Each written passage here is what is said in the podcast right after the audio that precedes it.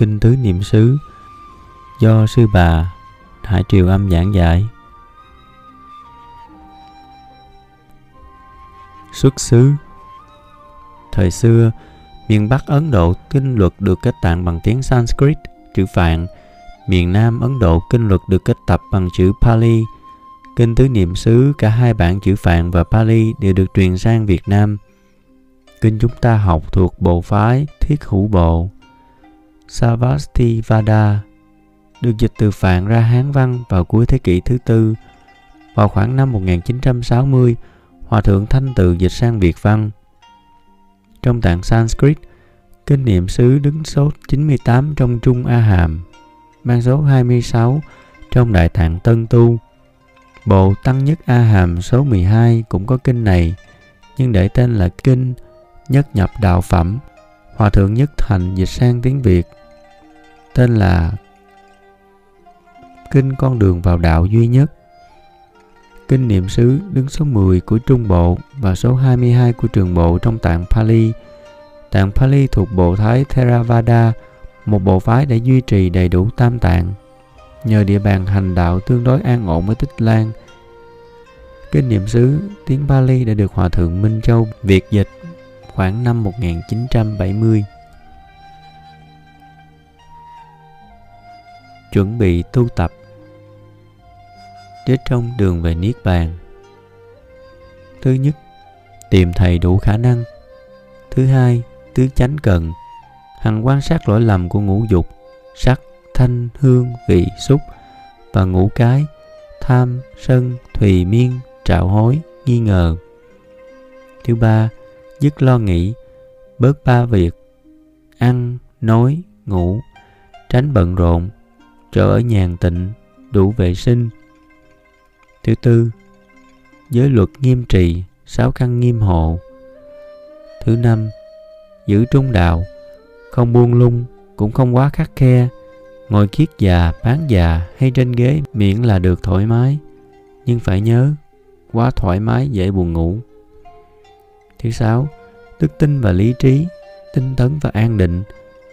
Hai cặp này phải quân bình như người đánh xe, phải giữ cho hai ngựa chạy song song. Thứ bảy, trong thời khóa, tâm miên mật liên tục đã đành, mà ngoài thời khóa, vẫn cố gắng luôn luôn minh sát cử động khoan thai. Mỗi khóa tu, thứ nhất, tán lễ tam bảo, lễ thiền sư thịnh pháp.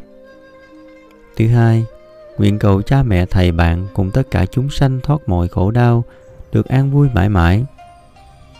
Thứ ba, niệm vô thường, diễm phúc được thân người gặp phật pháp đều là những nhân duyên khó gặp mà dễ qua. Thứ tư tứ niệm xứ là đường đi chung của tất cả thánh hiền nguyện con sẽ noi theo cho tới ngày đạt quả vị.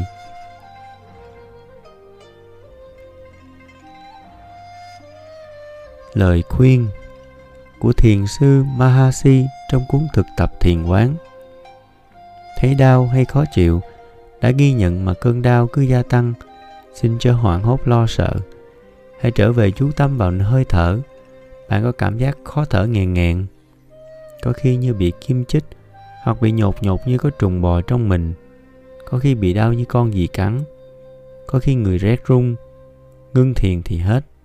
Tiếp tục lại xuất hiện. Đây không phải bệnh hoạn hay ma quái bình thường ta mãi bận rộn nên không để ý nay tâm an định sáng suốt mới cảm thấy nếu nghĩ thiền mà khi tu trở lại, bạn sẽ tiếp tục phải đối đầu với những cảm giác này. Còn nếu kiên trì thiền định, bạn sẽ vượt qua. Nhiều khi thấy thân lắc lư hay lây chuyển run rẩy, đừng sợ hãi cũng đừng thích thú. Cứ chú tâm ghi nhận cho đến khi hết. Nếu mãi không hết thì nên nằm nghỉ, nhưng vẫn tiếp tục hành thiền. Có kiên nhẫn mới có thành công.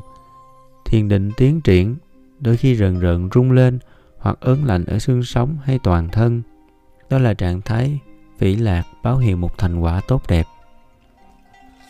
Theo truyền thống xưa, các thiền sư thường khuyên hành giả đặt lòng tin vào Đức Phật.